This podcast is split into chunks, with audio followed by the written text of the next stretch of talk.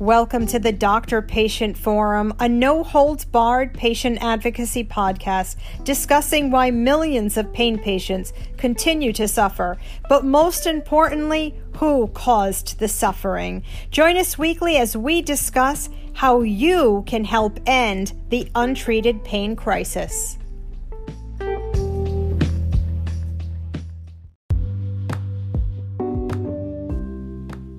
Just a quick disclaimer that what you hear in our podcast is not to be considered medical or legal advice. We are not healthcare professionals. We are chronic pain and illness patients who became advocates after having bad experiences in the healthcare system. We will always provide links in the show notes to give evidence for what we are saying. I'm here to tell you about my experience with the Don't Punish Pain Rally group highly positive. I spoke with Bev Schechtman before I went into my last pain management appointment and actually came out with a new pain management doctor that didn't judge me or malign me or tell me that they couldn't help me. Bev coached me um, about a week before my appointment took place and she didn't charge me any money, not a penny. I don't know where that rumor is coming from, but please don't believe it. The Don't Punish Pain Rally group is here to help you what you just heard is from a chronic pain patient named Shannon who graciously left us a positive review on TikTok. Shannon had reached out to me because she had an upcoming appointment with a brand new pain provider, and like most of us, she was nervous. She wanted to know some tips and some things she could do to prepare for this appointment. Shannon and I were able to connect, and I was so thrilled to hear that things went well for her and she found a compassionate provider that she felt she can trust. This is an excellent introduction to this podcast because it's exactly what we are speaking about today. Claudia and I will be right back with this information. Welcome to this episode of the Doctor Patient Forum podcast. I'm Claudia Merandi. So, Bev, you wanted to do this podcast because this is a super important issue for people.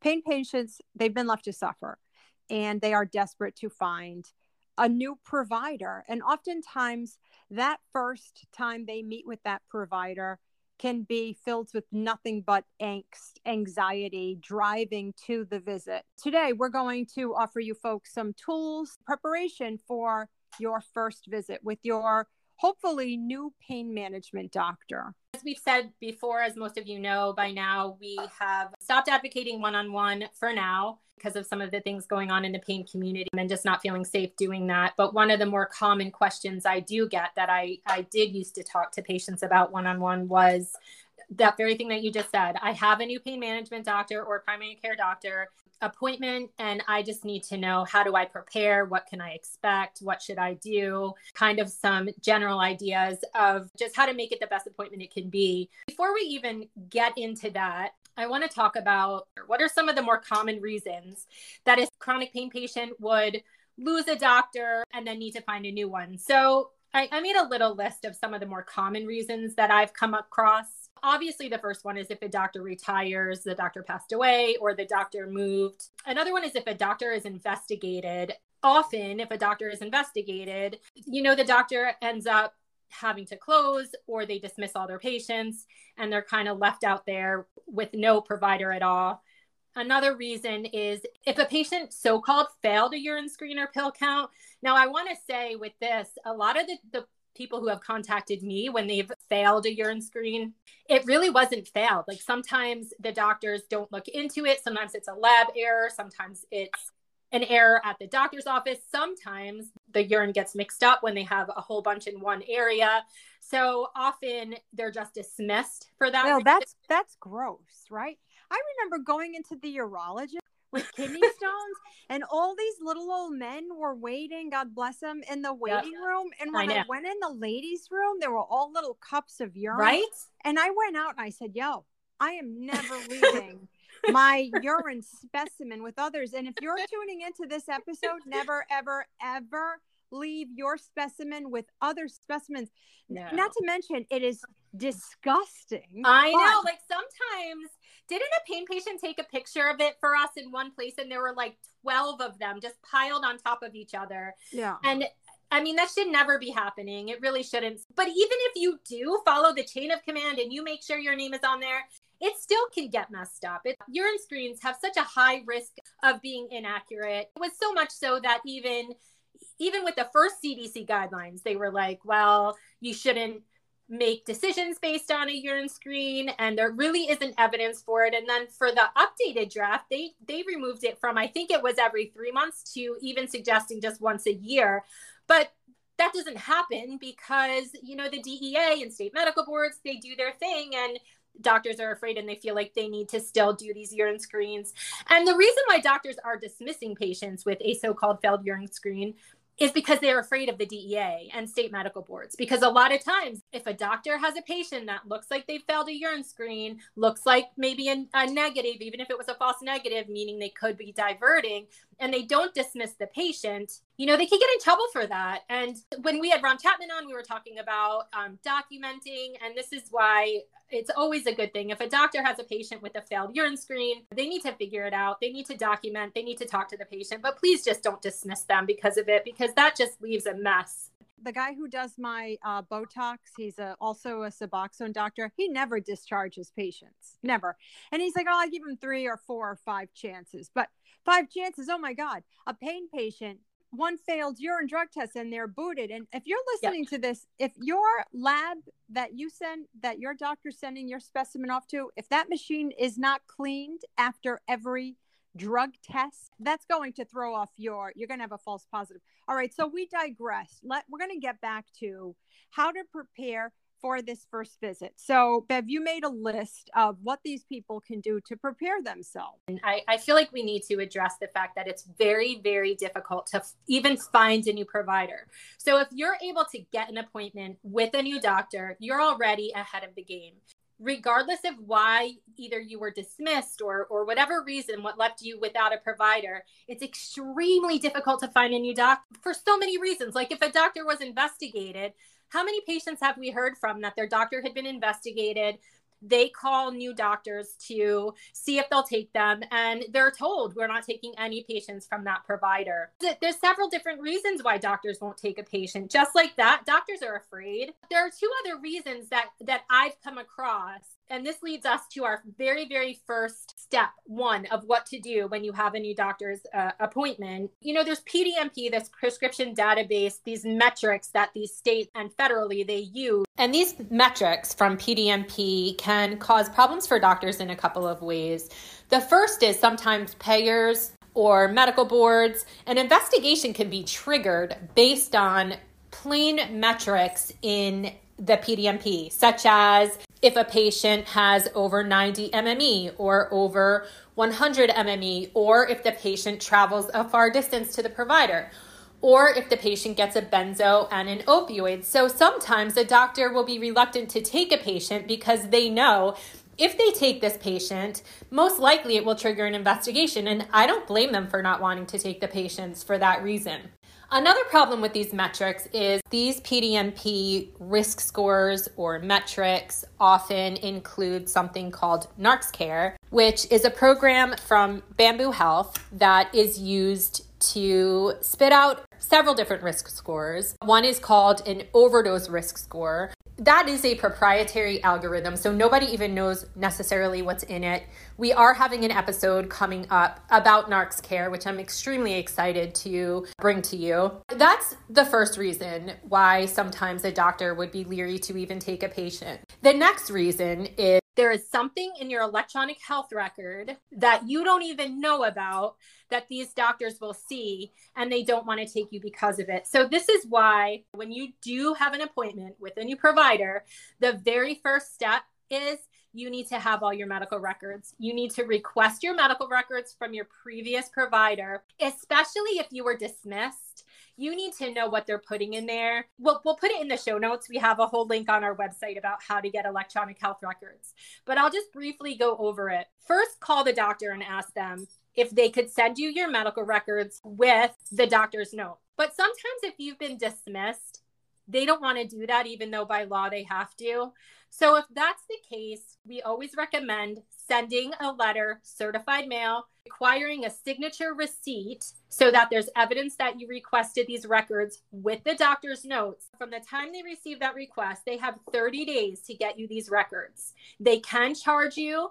We also have in the link that we'll put in the show notes per state what the limit is of what they can charge you. But if the doctor's going to take more than 30 days, they need to let you know that they need 30 more days. And then that 60 days total is their limit. Even if you're just looking for a new doctor now and you've been dismissed, that's always step one have these medical records, know what's in there so you know what you're going to address with this new doctor. Yeah, you know, I think if I found a new pain pain management doctor, the very first time I would go, I would have to have all of my records. And that can even be daunting. So you explain to the people how they can get their medical records. Yeah. Now, I will say next week we have a prescriber on, a friend of mine I have not invested in a pain clinic because I am deathly afraid of going to prison. and I, I've had this conversation, and I almost feel like the DEA is gunning for me to invest in a pain clinic. But I'll tell you what, there are some red flags that I look out for. Let's just say I do own a pain clinic because now that it's out there, people will automatically run with it. And not only am I an undercover DEA agent, Dad, I now own a pain clinic. I'm saying, what if I did? So there are things that I'm going to be, I'm going to have a watchful eye out for certain types of behaviors from patients. So what Bev and I are going to do, we're going to play good cop, bad cop. So Bev, you come into my office. I now own a pain clinic and you've got your medical records and I appreciate that because right. I need to document that you are indeed who you say you are. Because right. let's not forget, the Blue, Blue Cross has sent in agents posing as patients or drug dealers who are trying to make a deal and they are being sent into clinics. So I need to know that I'm safe and you're safe. So I'm going to sit down with you. You're going to give me your medical records. Now, remember, I cannot prescribe you any controlled substances on the first visit. I have to do a urine drug test to make sure you don't have anything in your system that you sh- you are the patient and you are extremely nervous. And to be honest i'm also nervous because i don't know i don't know if you're who you say you are. So you've got your medical records we sit down we start the conversation. Bev tell me why are you here today? I'm here because i've lost my provider. I was seeing the same doctor for over five years. My care was great. I was stable on my medication and then my doctor retired unexpectedly. I didn't realize how hard it would be to find a new doctor. I've tried four other doctors, none of them will take me. I don't even know why. So I'm really frustrated and just hope that you can help me.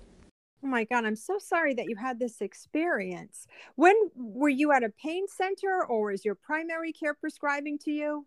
It was a pain management doctor. Okay. And you have Crohn's disease, I see here, and you also have rheumatoid arthritis. Are you taking medications to manage your Crohn's disease? Yes, yes. I'm on some biologics and sometimes I take prednisone also. All right. And Bev, I see that you've lost quite a bit of weight over the past few years. Congratulations on your weight loss. It looks like you started going to the gym. So, right now, in my mind, you're a patient who has done everything they can to manage their illness, right?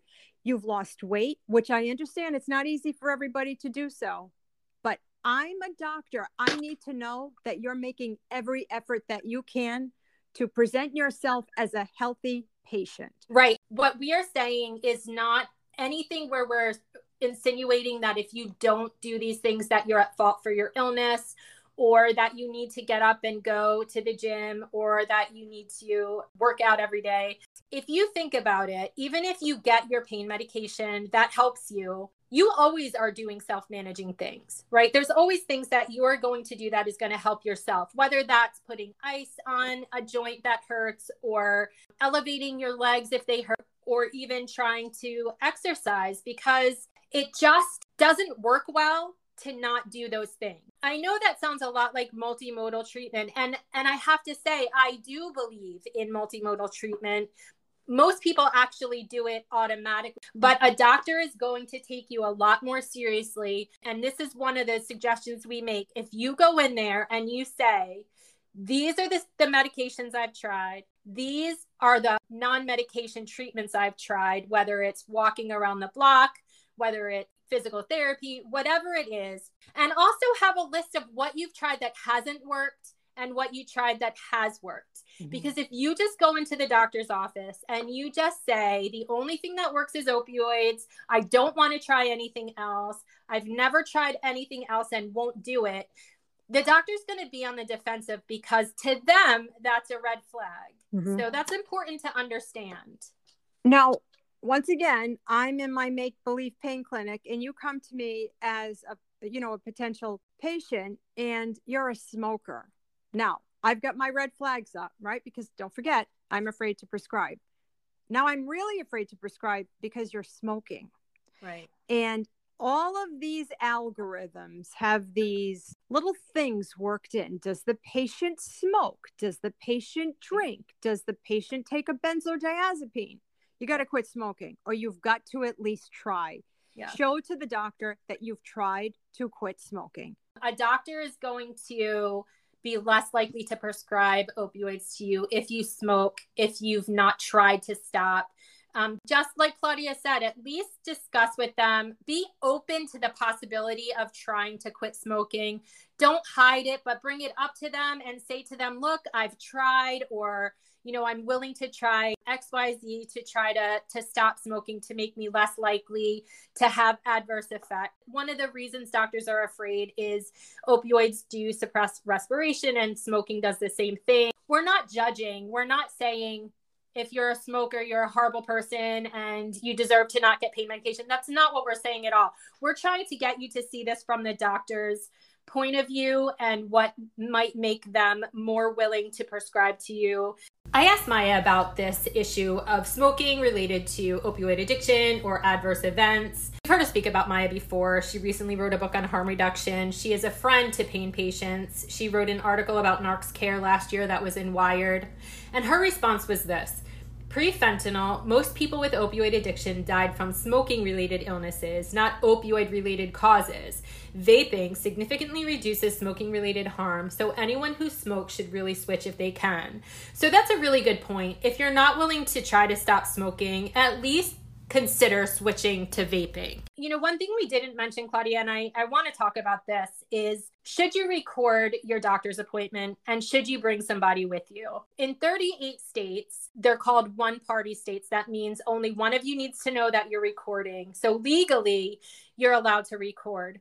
Here's the problem a lot of doctors are now not allowing it. So it might be in your pain contract it might be on a, sign on the wall that says, if you record this appointment, you will be dismissed.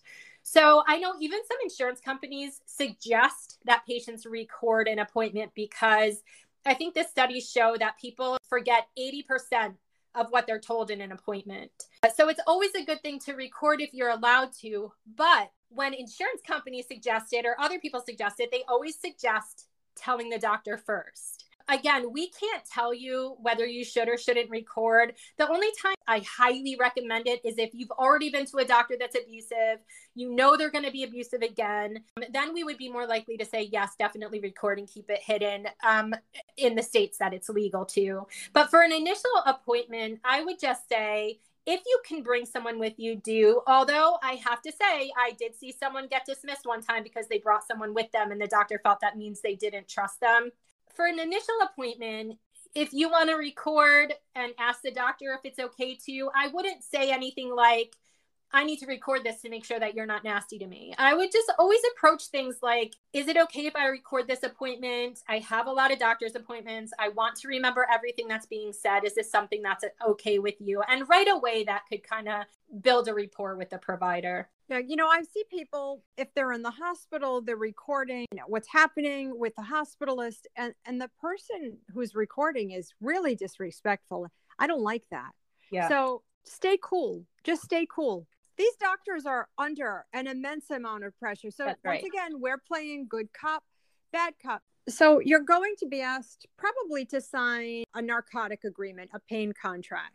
Right. Which I don't agree or disagree with. But once right. again, I own a pain clinic and I'm going to do everything that I can to protect myself. Pay attention to that pain clinic because if you are using Kratom as a supplement, you could be discharged from pain management. If you are using THC or CBD, you could be discharged. Ask the doctor, can I use Kratom? Can I drink alcohol? Can I use CBD? Can I eat, use THC, can I continue to smoke? Because look at the fine print. You could be discharged for using all of those supplements. I don't agree with discharging someone because they smoke. I don't agree with discharging someone because they ate a glass of wine or um, if they do or, or don't take kratom. I don't agree with those things. But like Claudia said, it's really, really important to know what's in your pain contract. Don't just sign it, read it. If you have any questions, discuss it with your doctor. Ask them these questions. Again, assume good intentions. Don't do it in a combative way.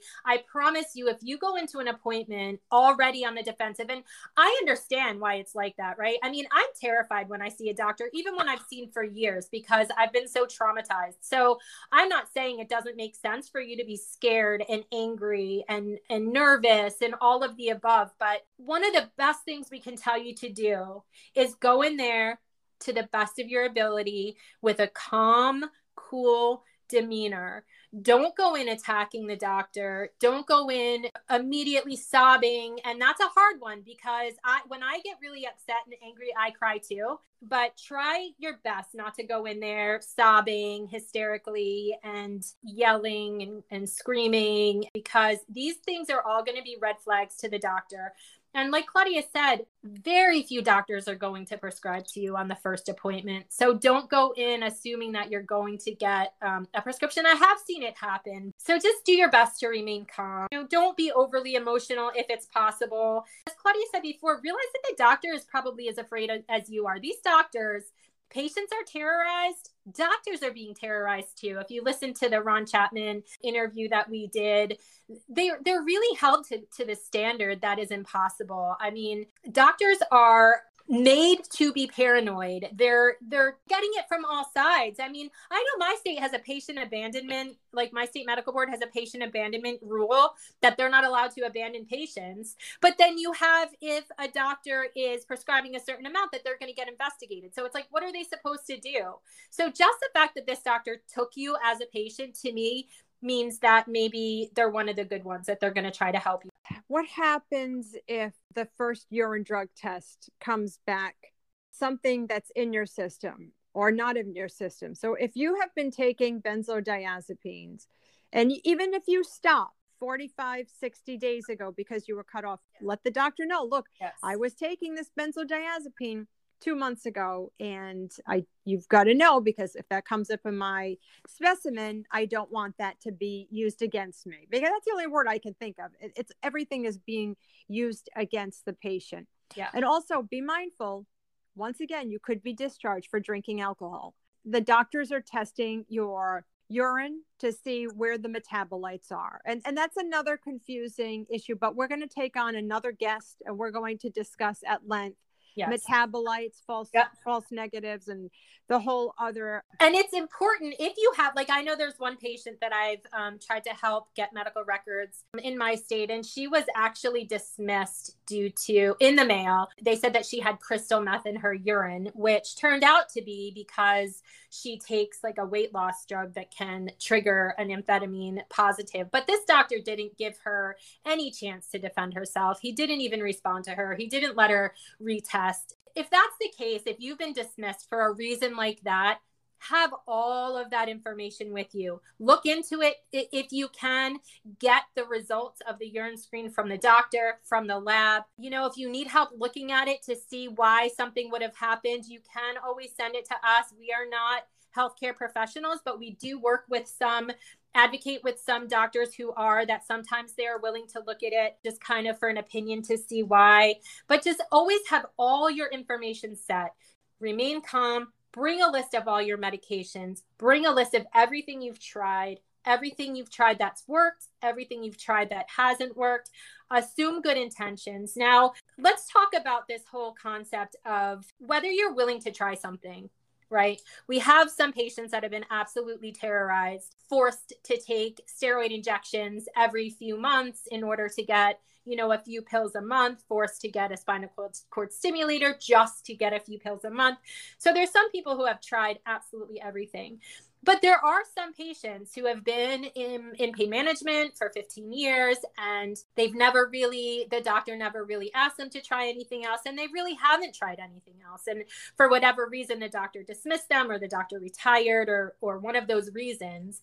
So if that's the case, keep an open mind. Do your best to keep an open mind. If the doctor says, hey, would you be willing to try X, Y, and Z? Now, I understand if something financially you can't afford it, insurance doesn't cover it. That's a different story, and you need to tell them that. But if it's something that's simple that you can actually do self managing, if you can take a walk around the block if possible once a day, if they're saying just try this, just be willing to try it because honestly, you don't know if it can help.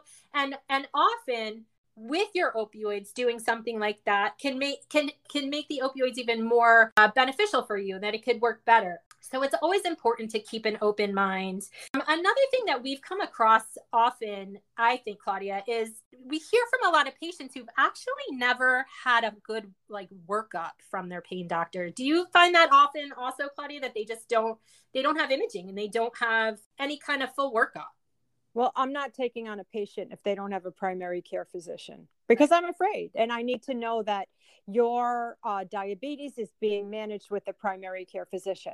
So, as a pain management clinic owner, you've got to have a primary care physician. Uh, you've got to take all the medications that you need to live your best life. And, and that may right. be managing your blood pressure and your diabetes. So, right. once again, I'm looking to, I only want to take on patients who are willing to follow all the rules to protect the patient and to protect myself. So, you've got to have that primary care physician. Now, if you're a back pain sufferer, I need to see your latest imaging, your CAT right. scan, your MRI. Uh, I need to see all of that. Now, if you go to an interventional pain doctor, you've got to remember they make their money, their bread and butter is injection. Always expect to be forced to get these injections a pain stimulator, and all the other alternatives to opioids. I refer to those as garbage because yeah. most of our people, they've exhausted all of the Absolutely. alternatives. So if you go to interventional pain, prepare yourself. They're not just going to write a script. They don't make any money writing scripts. The reimbursement's like $60 compared to several hundred, six, seven hundred dollars just to perform one injection. Now, if you've exhausted all the alternatives, the nerve ablation, the spinal cord stimulator, the uh, trigger point. If you've exhausted all of it, don't go to an interventional pain doctor. Go to a physiatrist. Go to a PM&R, uh, pain medicine, physical medicine, and re- rehabilitation doctor. Try those. They're difficult to find. Also, try to find a concierge. They're they're not cheap because you're going to pay a membership. This was a well thought out plan that they had these anti-opioid zealots this opioid elimination industry. It's like they attacked it at every level right? So manufacturers aren't going to want to make opioids anymore. Distributors aren't going to want to distribute them. Doctors aren't going to want to prescribe them.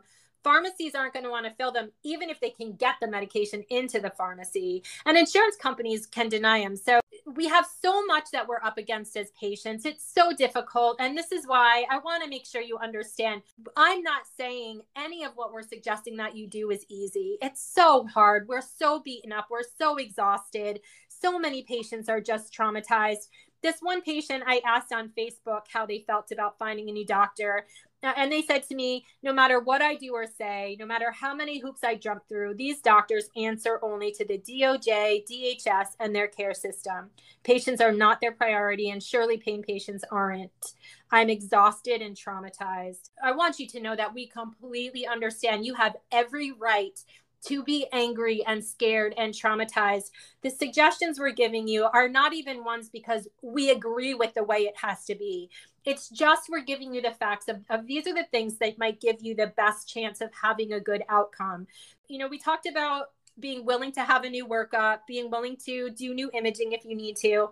Let's talk about number of diagnoses. So I think that this is just my opinion from observing. Pain patients seem to think that the more they list uh, the things that are painful conditions for them, the more likely a doctor is going to be to prescribe. And it is of my opinion that the opposite may be true. If you have 30 pain diagnoses, don't list them all. Don't don't if the doctor says what are the things that are hurting you? What's the reason for you being in pain?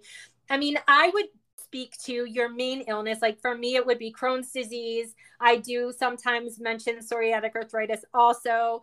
If I have kidney stones, I will mention that. If I'm at a doctor and they're saying, you know, what's your everyday health condition? I'm not even going to say chronic kidney stones because if I'm not dealing with them at the moment, I just think throwing all of these diagnoses out causes a doctor to kind of sit back and be like, okay, this is just a bit much and a bit overwhelming. And then you might be dismissed just for being too complicated or complex. There's one other thing that it seems to be that there are certain illnesses that the medical community, especially younger doctors, look at as almost mental illness, right? Like fibromyalgia is one of them. It is not a mental illness, it is a definite physical illness.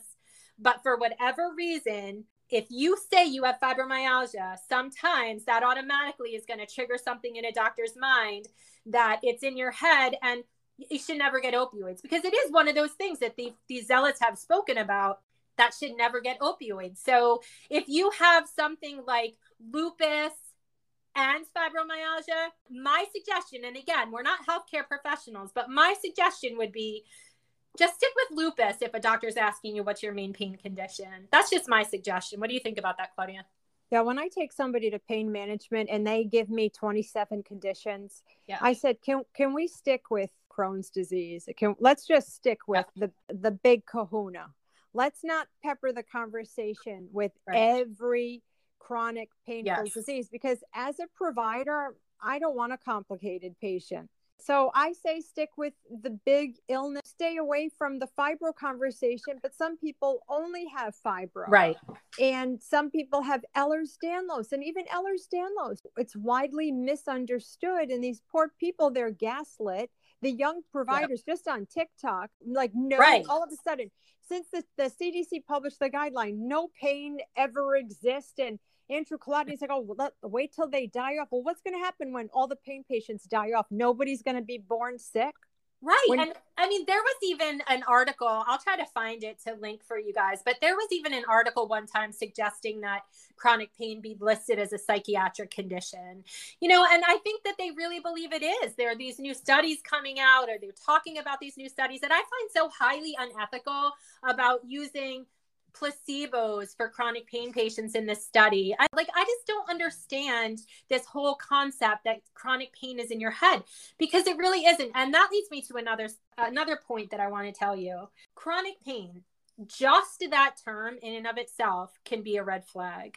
Right now, you know, they, they talk about there being a few different types of chronic pain. And one that they're pushing, that they're talking about a lot, is this hyper oversensitization and they they say it's with things like fibro and they they they list it like migraines and they they list a few other conditions i think like ibs and trigeminal neuralgia and some other things. And they kind of throw it all together to say basically there's nothing actually physically wrong with you. You know your volume is turned up too much in your brain and so you're experiencing the pain at a higher rate even though there's nothing wrong. And this is what they're talking about is chronic pain. You know a lot of us we don't fit that category at all. Crohn's disease it's an actual thing that has physical damage. And and most of you with back pain you your back you have so many like rods and pins and stuff in your back. And CRPS, you can physically see your your limb turning red and purple and you know feeling hot and I just don't think that it's as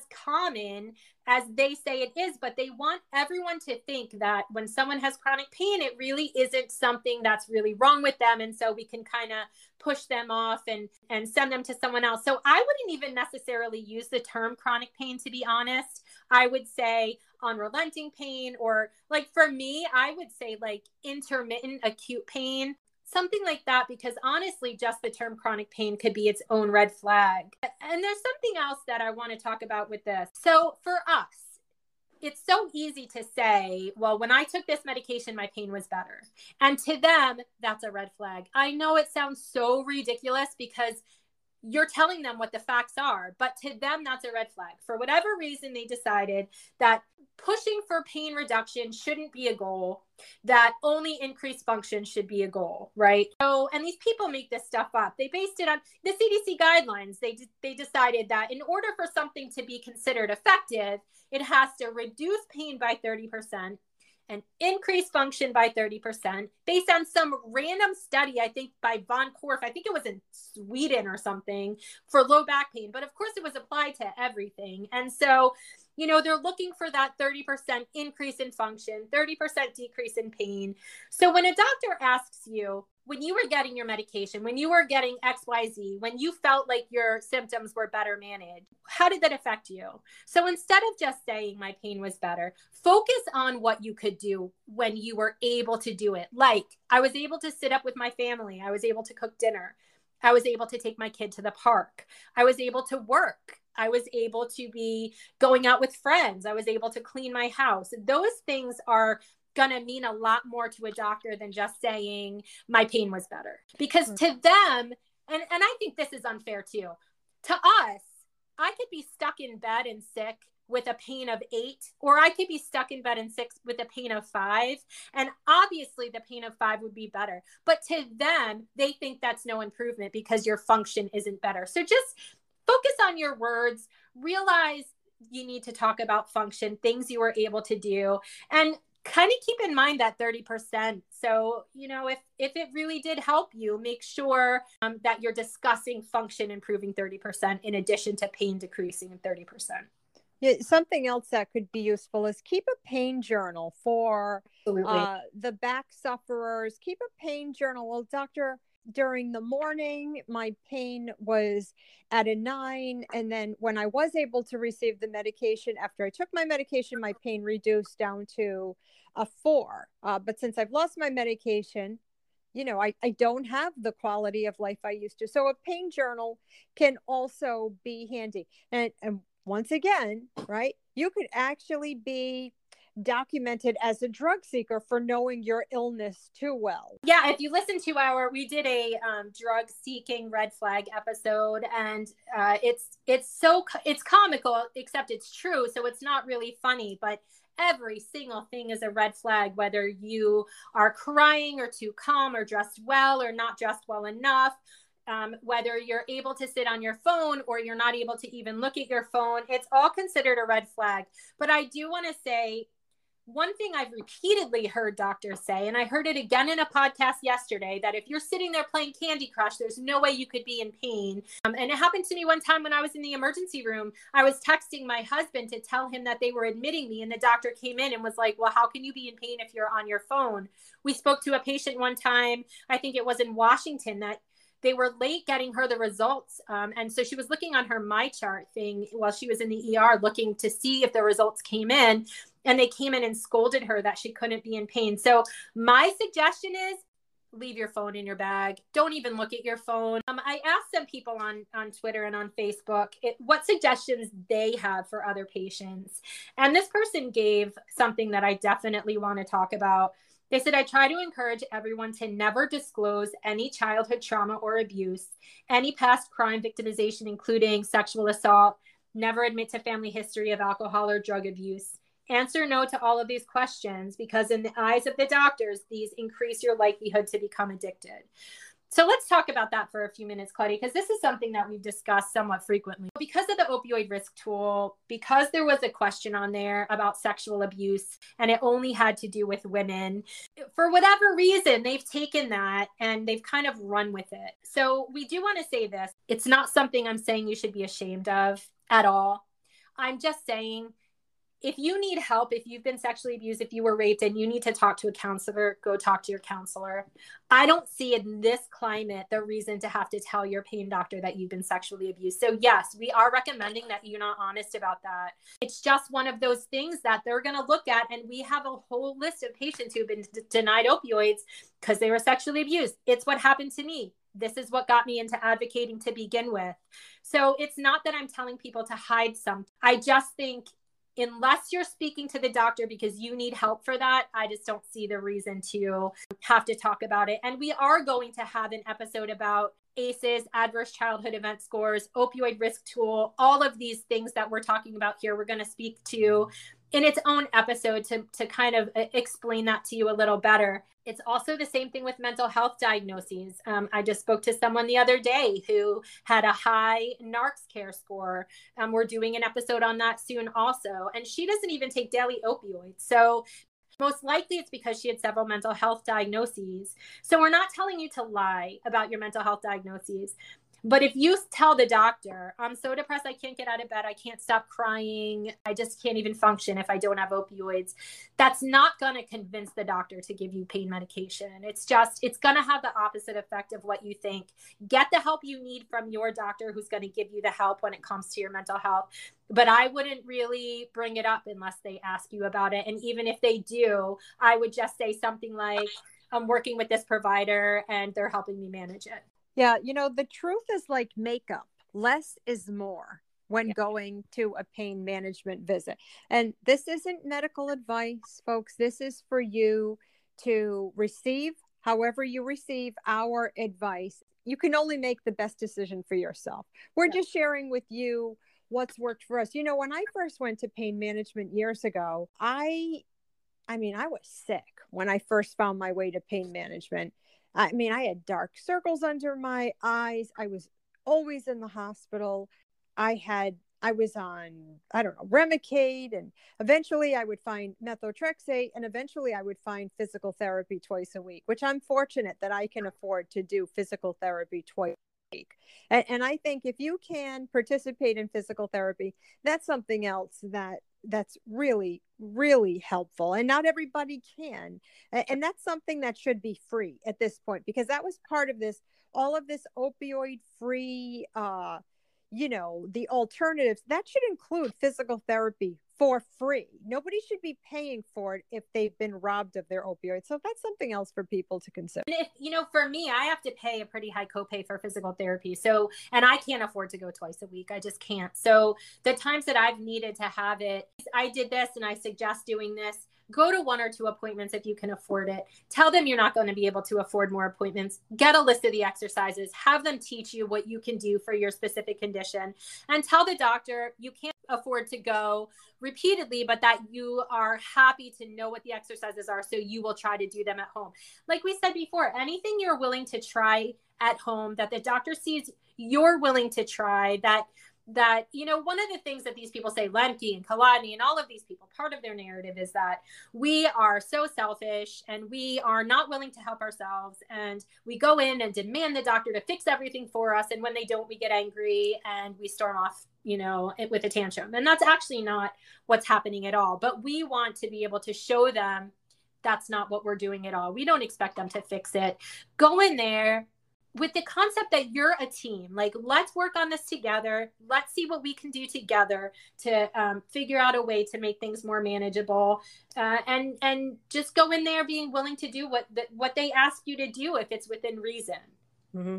and if you have medicare if you're on disability now and you're paying that $170 a month and you now participate in one of those medicare advantage plans uh, some of those plans include the cost of a gym membership for free. So you can, yes. if you can't make it to physical therapy, you can tell the doctor, well, you know why I while I had my act while I had opiates, I was able to go to the gym and do the exercises that the physical therapist gave to me, uh, and I could do those exercises at the gym. So we're just you know just try to keep an open mind. Yeah, and that's what I was able to do. I, I couldn't afford a gym for myself, but I realized um, I think you must have told me to look at my insurance and it did cover it and it really has uh, made a difference for me for sure. There's there's something else we talked we haven't mentioned yet about something not to do that the doctor may consider a red flag. Sometimes and again we're not telling you to lie but sometimes if you give too many details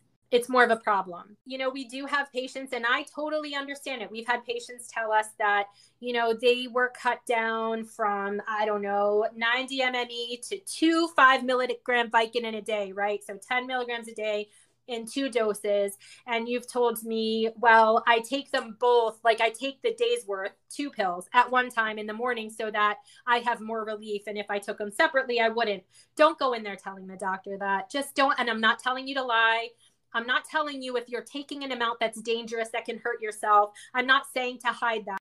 I wouldn't tell them that, you know, your mom had extra pain medication from surgery that she let you use to get through the day. I just, I just wouldn't. I oh just, oh my God, no. I would yeah. die. Listen, if I took a person to pain management and they said something like that, I would probably leave. But Bev, a lot of this is people have to use their common sense. Right. I think that people think if they keep giving more details, if they keep giving more reasons to be in pain, more evidence that they've been mistreated, more things to show that they're under medicated, that the doctor's going to be more willing to give them pain medication. But I, I really think it's the opposite. Look at it from their point of view. They're going to look at things like that as a red flag.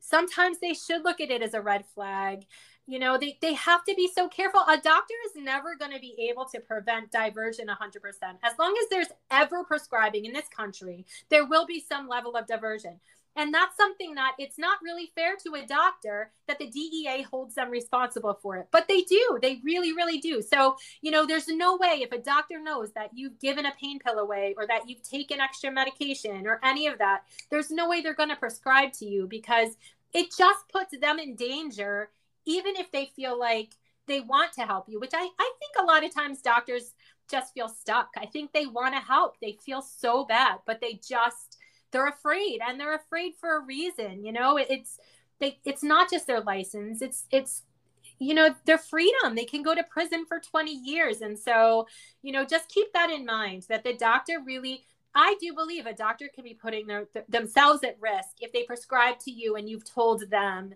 that you know you've taken extra or that you've sold it or or any of that. So just keep keep those things in mind when you're talking to the doctor. So Bev, this was really helpful information for our listeners. And like Bev said, she's going to have everything in the show notes.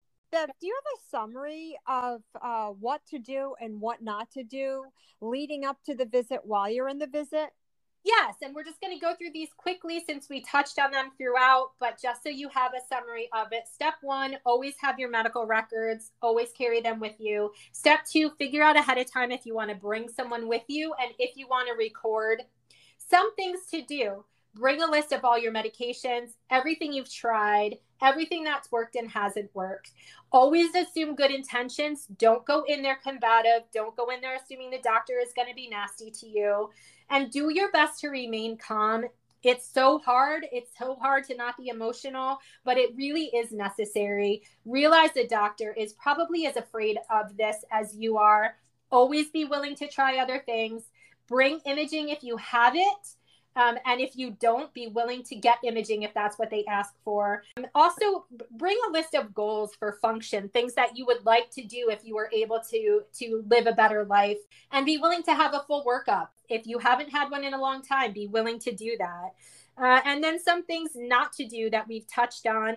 Don't tell the doctor you've sold or borrowed or gone to the street, taken more than you've needed to. Don't lose your temper. Don't sit there on your phone don't say your pain is 12 out of 10 and don't list 75 pain conditions. Try to stick with the one. Don't admit to sexual abuse or assault unless you are going to that doctor for help for that situation. That's one thing i do i have to say that i have told people to lie about to the pain doctor uh, because it could cause them to not give you uh, pain medication all right. These are really helpful tips, and we hope our listeners, once again, you can only make these decisions on your own. Uh, and Bev, I have to mention something that's so, so important for people to know.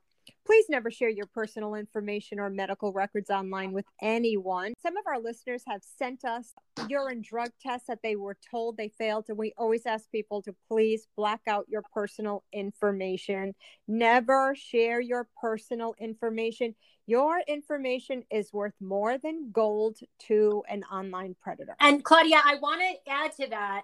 We repeatedly like every day we find more fake social media profiles in your name. We just found a new tiktok account Claudia Merandi there's a face fake facebook page uh, Claudia Merandi there's many fake twitter profiles in the name of our organization. There's a fake email account in the name of our organization. So we want to remind you we have Bev at the drpatientforum.com, Claudia at the drpatientforum.com. There's two legitimate TikTok accounts, and I'll put them in the show notes so you know what they are.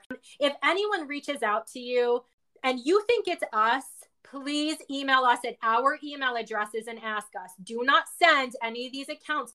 Don't send us on a social media direct message any information about yourself. Just don't. Always send it to the email address, bev at the drpatientforum.com, claudia at the drpatientforum.com. We're just telling you this to protect yourself.